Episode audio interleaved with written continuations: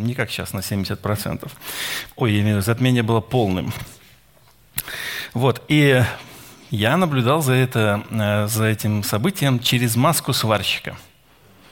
Это было четко, ясно, вообще прям хорошо все видно. Вот, и и тут я иду э, на работу во вторник, я знаю, что будет э, затмение, ну и что-то как-то не готов. Пришел, все знают тоже, и, и что, и весь бизнес-центр, ну не весь, пошел смотреть на это затмение.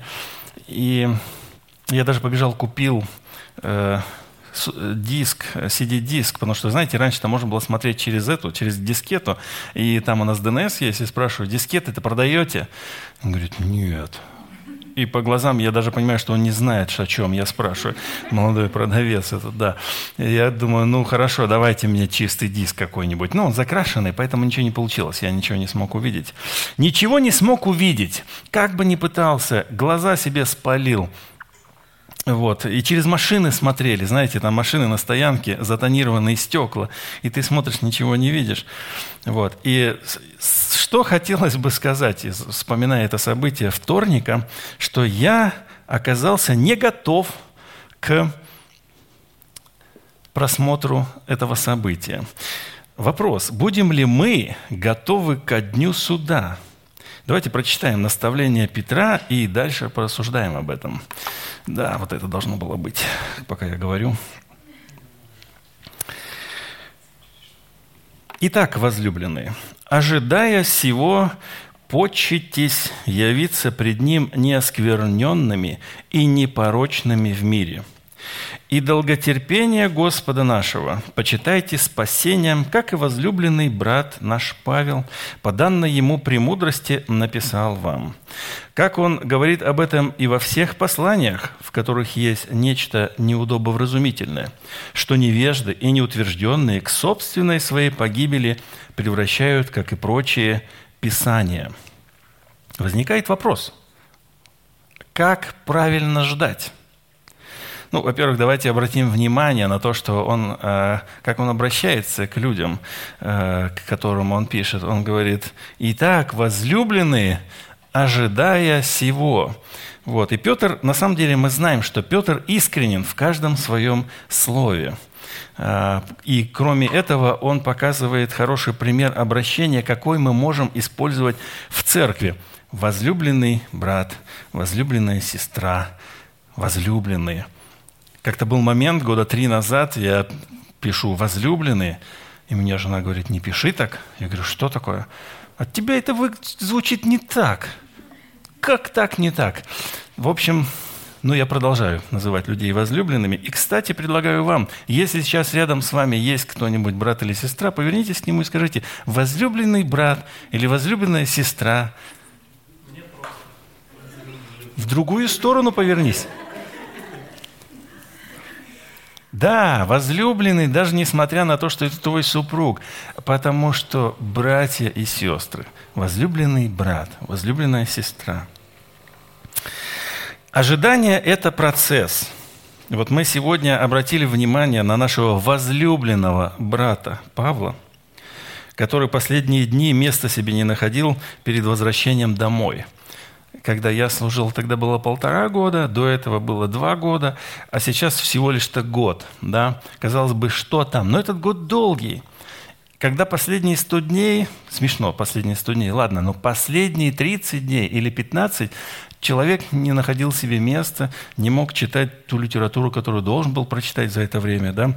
Поэтому после служения подойдите к нему и спросите, он все знает об ожидании. Если вы забыли, то он вам напомнит, что такое ждать. Уверен, что у каждого из вас есть своя история какого-то ожидания.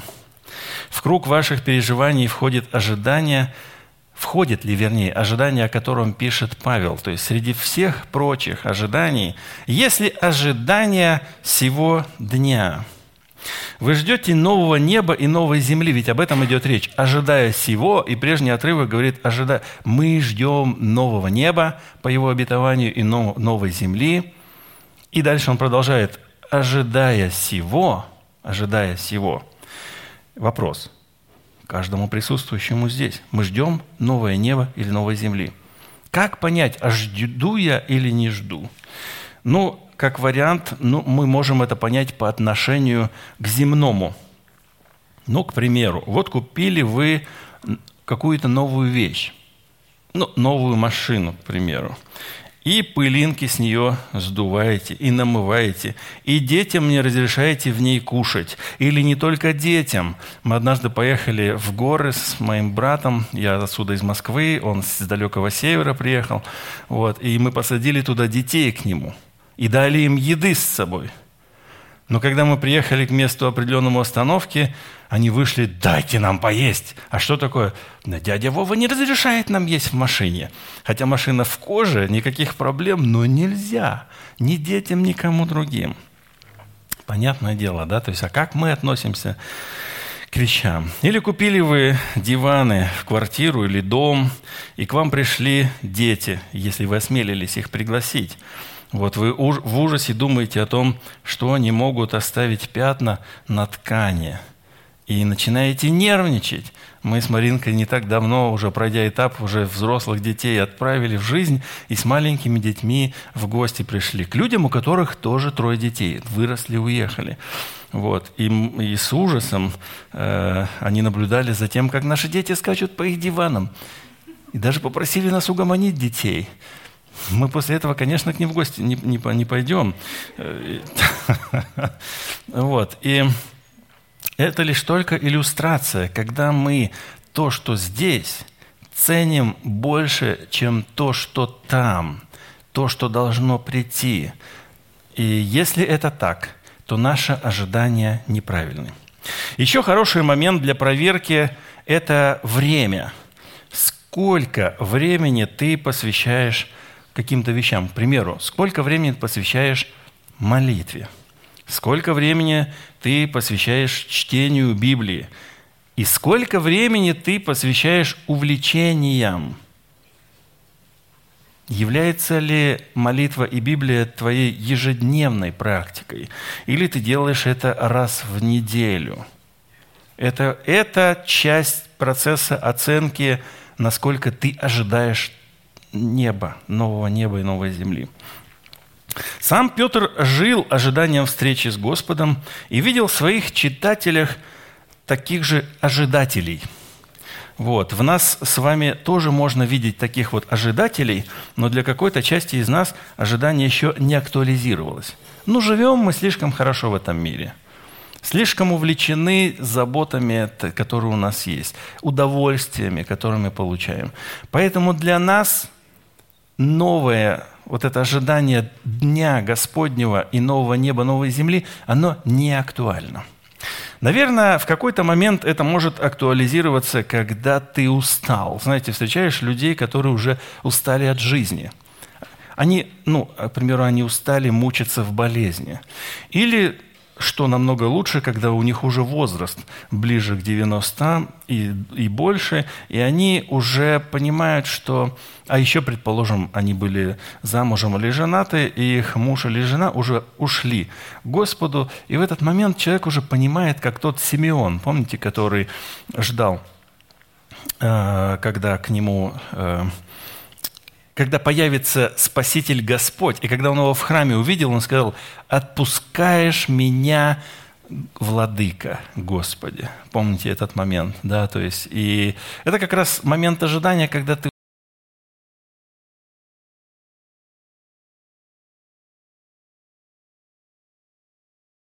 День суда неизбежно настанет, и наша задача быть готовыми к нему – а как быть готовыми?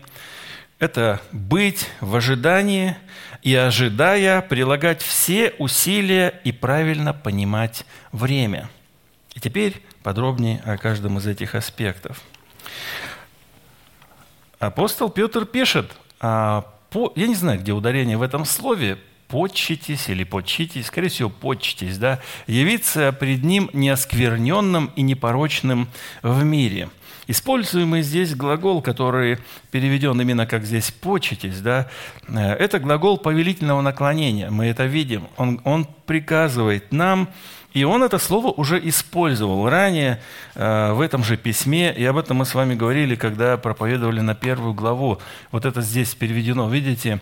«Посему, братья, более и более старайтесь делать твердым ваше звание и избрание». И здесь использовано то же самое слово, тот же самый глагол, только переведен тремя нашими словами русскими. Понимаете, в чем сила здесь? И поэтому, когда э, ну, мы с вами этого не понимаем, и переводчики нам э, снова не поставили такое же «более и более старайтесь», да, а по сути своей речь идет о том, чтобы мы очень сильно э, старались в ожидании, да, очень сильно, то есть более-более, потому что это слово означает спешить, ну, когда ты спешишь куда-то, ты от, отбрасываешь все, что тебе не нужно. Подождите, у меня время. Тигель, тигель. Ай, люлю. Или стремиться, или прилагать все усилия, усердствовать, или активно участвовать. Это то, что ты делаешь. И в нашем сегодняшнем отрывке Петр призывает читателей в ожидании Дня Господа и явления нового неба предлагать усилия. К чему? Для чего? Чтобы и вы знаете, здесь, эм, если заглянуть в отрывочек, э, мы встречаем э, перед ним. То есть он говорит, быть неоскверненным э, и непорочным перед ним, видите, да. Но на самом деле, так как я человек, который немножко разбирается в оригинале текста, я, я не нашел перед ним, поэтому по смыслу, мы понимаем, что это по смыслу добавленное. Вот. Э, но мы из всего этого отрывка должны понимать, что звучит он примерно так. «Стремитесь найти себя в мире». И здесь по смыслу мы тоже добавляем «с ним», без порока и без упрека. Вот. Во-первых, это пассивный залог. Ну, то есть, когда не... Э, Найтись. Наверное, правильно перевести, как найтись. Найдитесь в нем. Он указывает на то, что в день суда будет произведено действие, и нас найдут.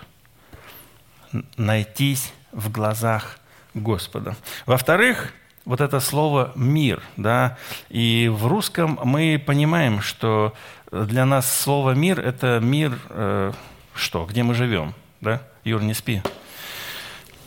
Мир, в котором мы живем. Миру, мир, найди себя в мире. И вот здесь использовано слово «ириней». Ну, «ириней», знаете, слово такое, э, которое обозначает совсем другой мир. Оно означает мир состояние примирения с Богом, которым насладятся возрожденные грешники. Такая есть интерпретация. То есть э, мир не как космос, но мир как состояние – и поэтому здесь переводчики нам и добавили «перед ним». И здесь мы тоже добавляем «с ним», потому что этот мир может быть только... С... Он не может быть без источника, он не может быть без объекта, он может быть только в связке «ты» и Господь. Поэтому он, апостол Петр здесь говорит, делай все для того, чтобы тебя нашли в мире с Богом. И для того, чтобы, и, и чтобы, будучи в этом мире, ты был без упрека и без порока. Ну, мы можем с вами понимать этот отрывок как просит безупречный и непорочный в его глазах. То есть стремитесь найтись перед ним, стремитесь найтись безупречным и непорочным в его глазах. Про без, безупречность он точно так же писал и указывает нам на безупречность Иисуса. Вот этот отрывок. И вот слово, переведенное у нас чистого агнца, это и есть та безупречность. Вот Иисус был тем чистым ягненком, которого принял Бог, он был чистым и безупречным. Поэтому, когда речь идет о чистоте и безупречности, мы смотрим на Иисуса, который не был отвержен в его глазах. Вы знаете, что жертва, если читаем Ветхий Завет и помним, что жертва перед Богом, она должна быть доброй. Она не должна быть с пороком. В этом смысл был. То есть нельзя было худое и какое-нибудь плохое принести в жертву. Это не жертва, это избавиться э, от, от брака, скажем так. Да? То есть как бы не нравится, ну, ой, Господи, на тебе, что мне не гоже. Да? Как-то Вот тебе, Боже, что мне не гоже, говорят. Да? Но вот как раз-таки не так должно быть.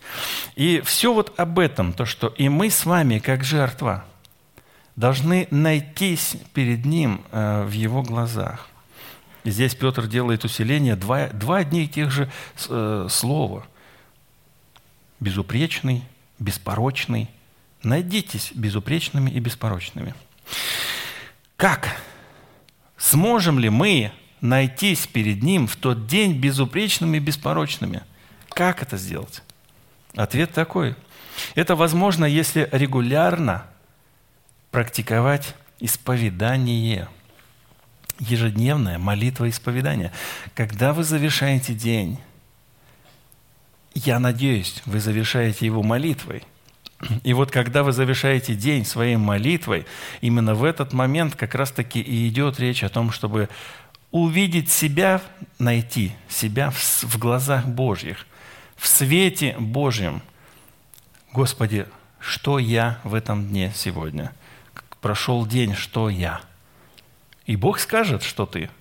Он скажет, и ты тогда, если что-то находится, ты имеешь возможность кровью Иисуса Христа очиститься. А также регулярная Евхаристия, то есть служение благодарения, то есть участие в причастии, когда ты приходишь в церковь, вот следующее воскресенье она будет у нас, и на практике переживаешь общение с Богом и вкушение даров Его – Э, для очищения себя. В присутствии Бога, в присутствии Церкви, правильно переживая это событие. Также апостол Петр говорит, что мы должны правильно понимать время, которое у нас есть. И долготерпение Господа нашего почитайте спасением. И это второй императив. Он говорит, старайтесь найтись в мире. И правильно понимайте время. Считайте его. Напомню, что в этой общине, которую пишет апостол Петр, были некие ругатели, которые насмехались над верой в пришествие. Помните, они говорили, ну если же Христос-то придет, сказал, что придет, а где же он? Он же еще не пришел, ха-ха-ха. Вот. И Петр им говорит, смейтесь, смейтесь, только поймите правильно, что это время Божьего долготерпения. И важно, чтобы вы не все это время просмеялись. Смейтесь, смейтесь. Но это время, данное вам для спасения.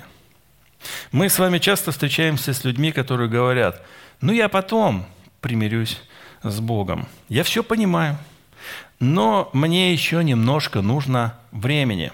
Я еще недостаточно пожил своей жизнью. Мы это можем услышать от людей, которые были с Богом и по какой-то причине отошли от Него. Мы можем точно так же это встречать с теми, кого Дух Святой уже касается. Ты с Ним общаешься, понимаешь, и Он вдруг думает, что святая жизнь – это ограничение. Он думает, что он сейчас свободен – а потом он попадет в некое рабство. И вот находясь в своем вымышленной, в своей вымышленной свободе, он думает, что я хочу еще пожить вот так, а потом мне нравится, что ты говоришь, но мне нужно чуть-чуть время еще нагрешить. И потом я приду к Богу и покаюсь. Но вот эти слова Петра, мы думаем, что они относятся только тем, кто должен спастись потому что они еще не спасены. Да? Но мы с вами не раз уже читали в этом отрывке его идею, что нужно стараться. Можно на пути к Царству Небесному приткнуться, споткнуться и упасть. Помните, как по этим лесенкам сбегаешь, споткнулся и упал. И вот очень много, и в завершении будет еще одна проповедь у нас следующее воскресенье, и она как раз-таки вот о том, о том, что э, очень важно находиться в тонусе для того, чтобы самому не лишиться Божьей благодати. Поэтому эти слова Петра относятся и к нам с вами. То есть вот это долготерпение Господа почитать спасением, это не для тех, кто еще не спасся. Сообщение адресовано тем, кто уже спасся. И поэтому нам необходимо анализировать свою жизнь сколько важных вещей мы откладываем на потом. К примеру, начать стабильно посещать богослужение. Правильная, хорошая вещь пред Господом. Но ты откладываешь, думаешь, я научусь со временем. Или начать регулярно читать Библию. Два года назад я получал э, э, свои наблюдения, скажем так, да, за, по чтению Библии нашей церкви. И хотелось рыдать и плакать. Сейчас я вижу, вот по 300 дней прошли этого года, я вижу, что намного все лучше, но еще недостаточно. Есть еще куда подтянуться. Поэтому это время для того, чтобы подтянуться и в этом вопросе. Восстановить разрушенные отношения. Сколько мы откладываем для того, чтобы восстановить разрушенные отношения? А время как раз-таки для этого. Знаете, иногда, может быть, человек какой-то и долго и мучается до тех пор, пока не поймет-то, где выход. А выход в избавлении. Избавление выражается в восстановлении разрушенных отношений. Или, к примеру, ты думаешь, что да, хорошо, когда-нибудь надо взять больше ответственности в церкви. Да, да, надо, да. Но сколько лет прошло, и ты по-прежнему просто приходишь в воскресенье и больше ничего не делаешь.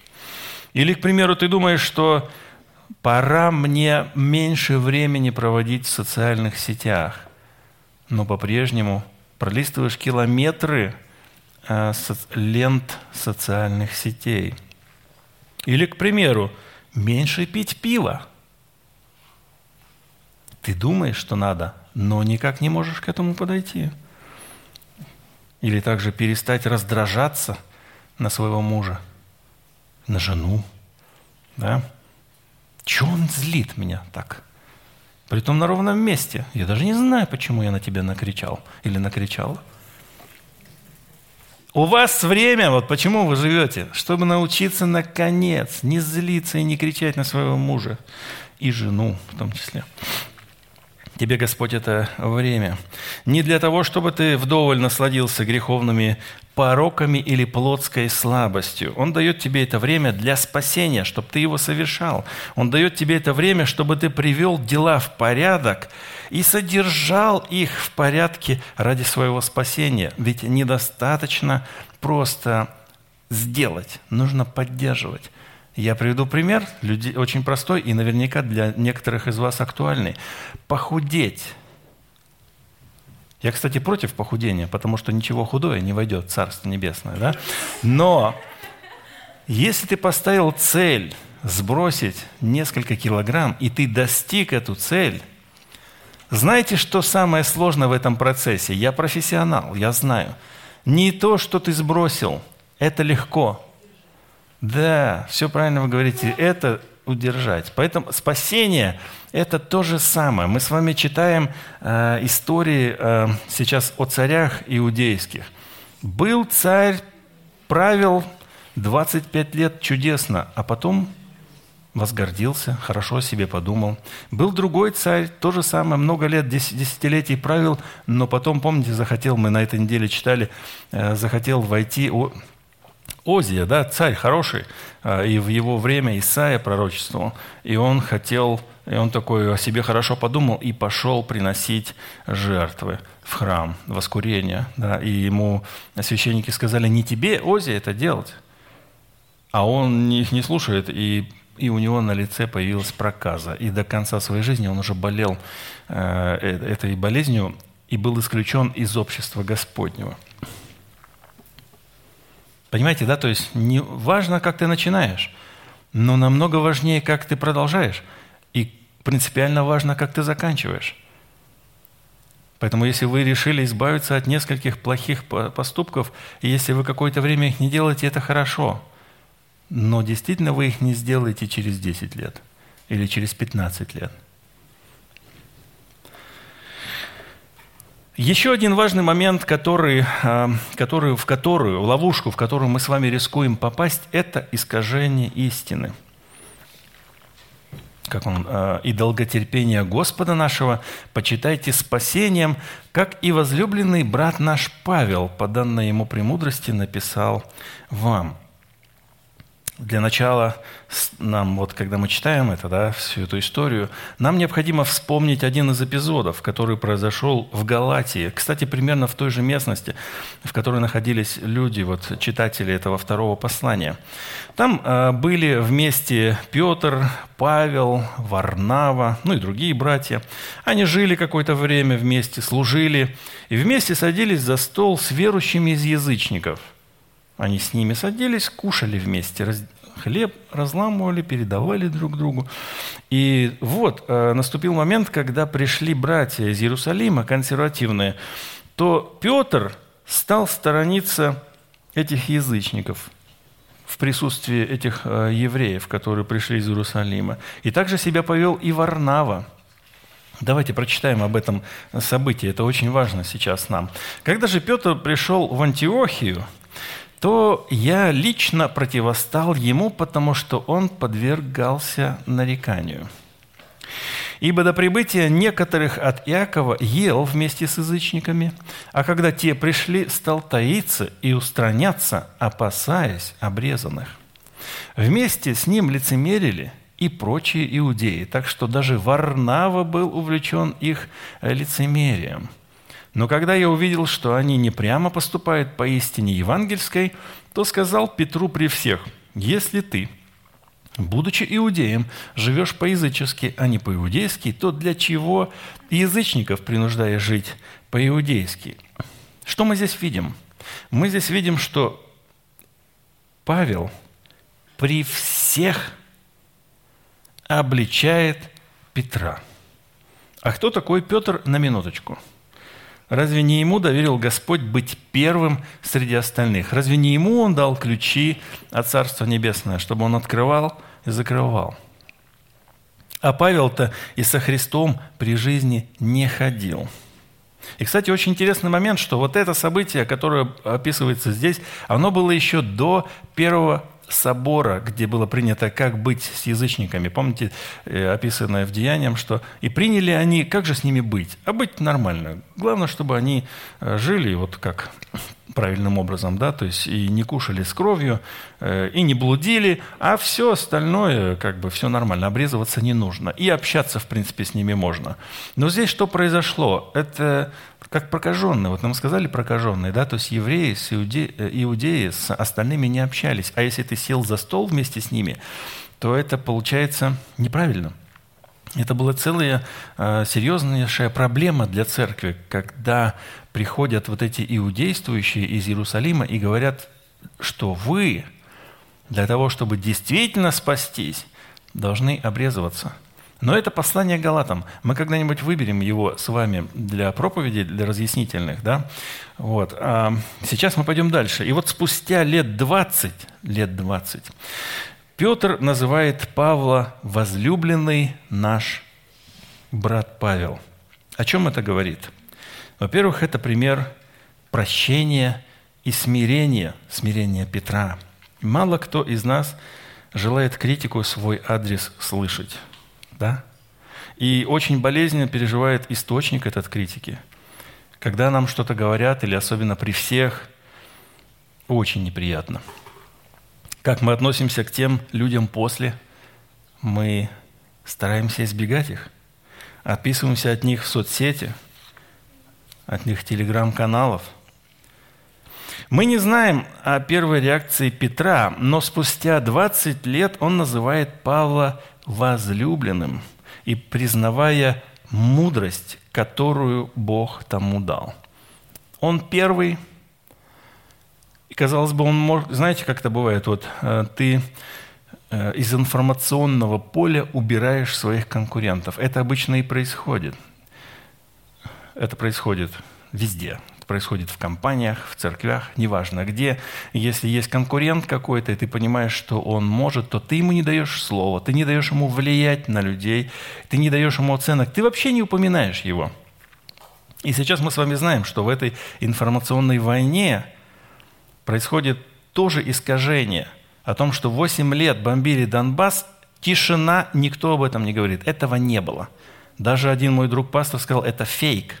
Я об этом рассказал девочкам, которые были из Донецка у нас здесь. Они были, конечно, сильно возмущены. Они что точно знают, что это не фейк. Да, и они точно знают, откуда все это прилетает. И, и вот в данном случае Петр мог бы исключить Павла из этой повестки. Точно так же, просто нету Павла и все. Но он его почему-то добавляет вообще в принципе в это послание и говорит, что он тоже вам писал и, и писал вам хорошие вещи – правильные вещи. И признает, что эти вещи ему даны по Божьей премудрости. Это признание авторитета другого апостола. И Петр знаком и с другими посланиями Павла, то есть, значит, он и другие его послания тоже читал. И знает, что в этих посланиях есть что-то трудное для понимания. Как он говорит об этом и во всех посланиях, в которых есть нечто неудобовразумительное, что невежды и неутвержденные к собственной своей погибели превращают, как и прочие писания. Обычно нам это неудобовразумительное кажется неким сарказмом э, в адрес Павла. Мол, такой умник этот Павел, что пишет неудобовразумительное. Да еще в контексте того, что в свое время Павел обидел Петра – наехав на него при всех, в таком свете и возлюбленный звучит уже вроде как и не совсем возлюбленный. Вот мы с вами только что неправильно смогли интерпретировать слова Петра в адрес Павла. Как и делали те люди с посланиями э, Павла. Необученные – и нестабильные, встречаясь с тем, что им трудно понять, в посланиях Павла искажают. Петр говорит, что так поступают эти люди, необученные и нестабильные, не только с Павловыми посланиями, но и с другими писаниями. Что делают слабые и ленивые люди? Они срезают углы, они интерпретируют все в свою пользу – да вот вам пример из нашей церкви. Был у нас служитель, проповедовал, пел в группе поклонения. И ранее, когда он служил пастором, то увещевал молодых, что выходить замуж и жениться с неверным – это грех.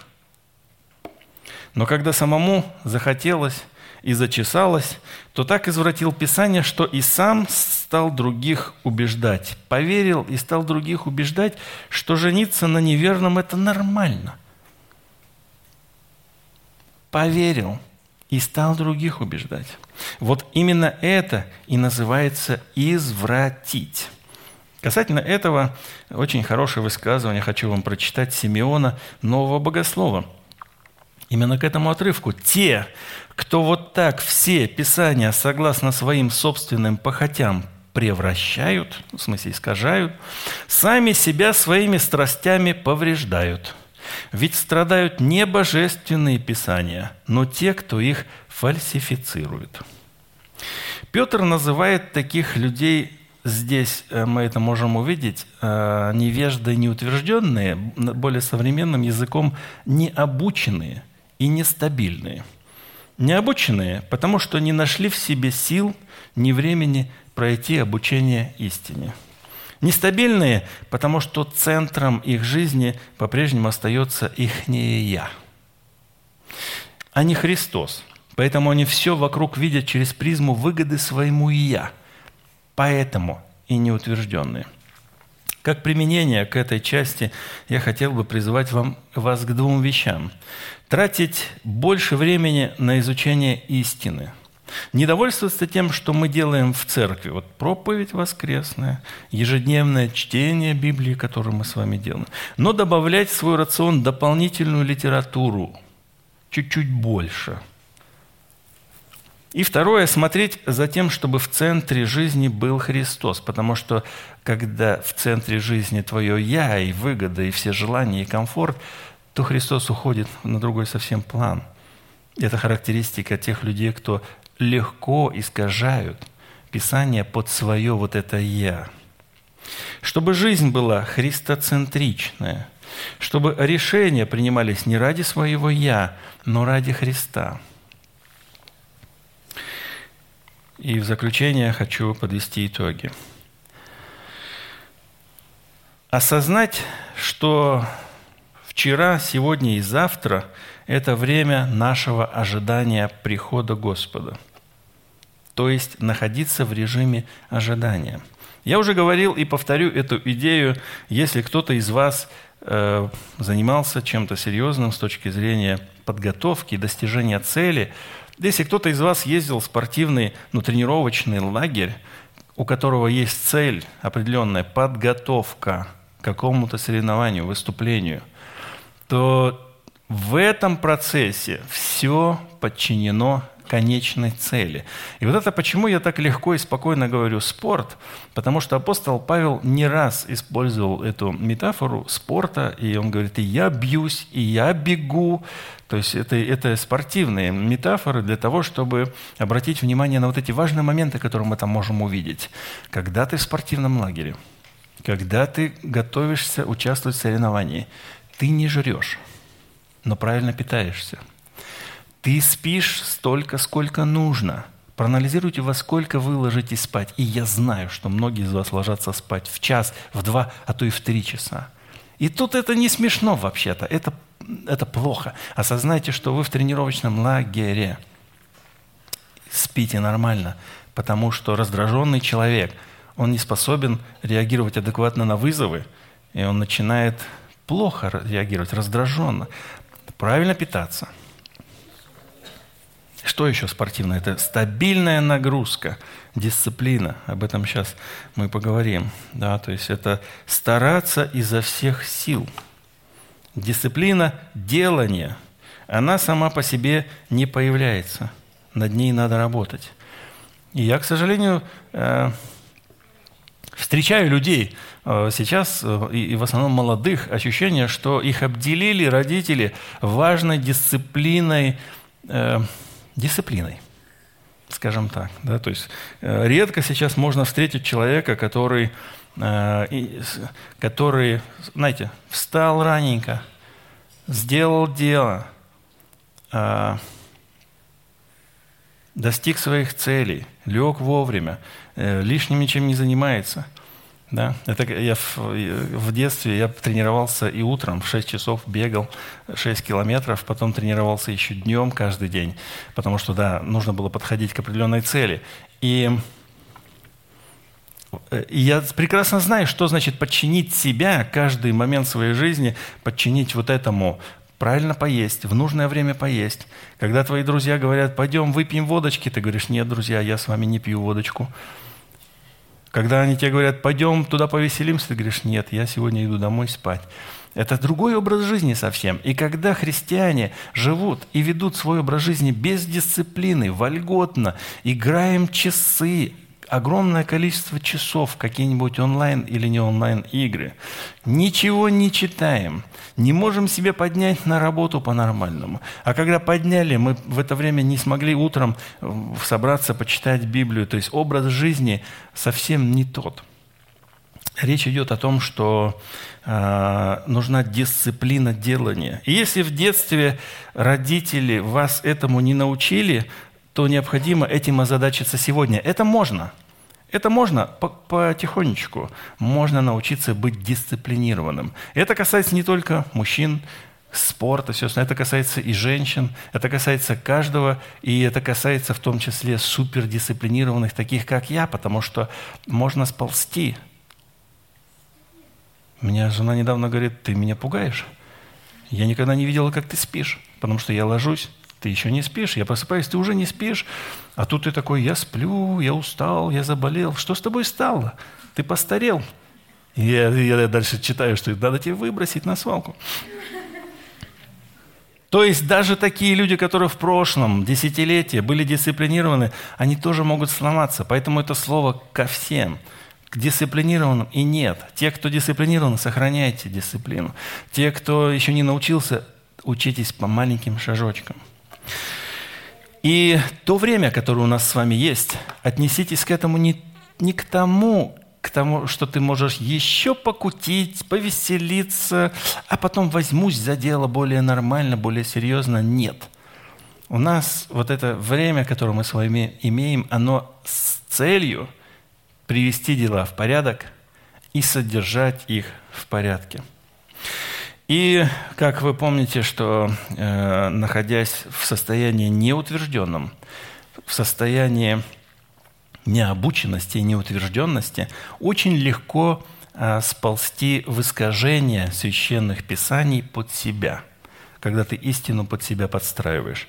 Поэтому последний мой призыв к вам – это утверждаться во Христе. Больше общаться с Ним, больше читать о Нем, больше молиться Ему и дополнительную литературу изучать которую, которую раньше написали э, люди, пережив что-то. Очень сильно помогают биографии, очень сильно помогают какие-то мысли, статьи. Вот. И вот эти четыре пункта, я хочу, чтобы вы с ними ушли, э, осознали себя, что вы не просто... Э, помните, эта идея путешествия? Помните вот эту идею, э, в этом же послании мы с вами э, изучали э, палаточка, вот эта идея палатки, что это наша жизнь, наше тело сегодняшнее, это временное жилище. Но мы же с вами иногда живем так, как будто хотим здесь жить вечно.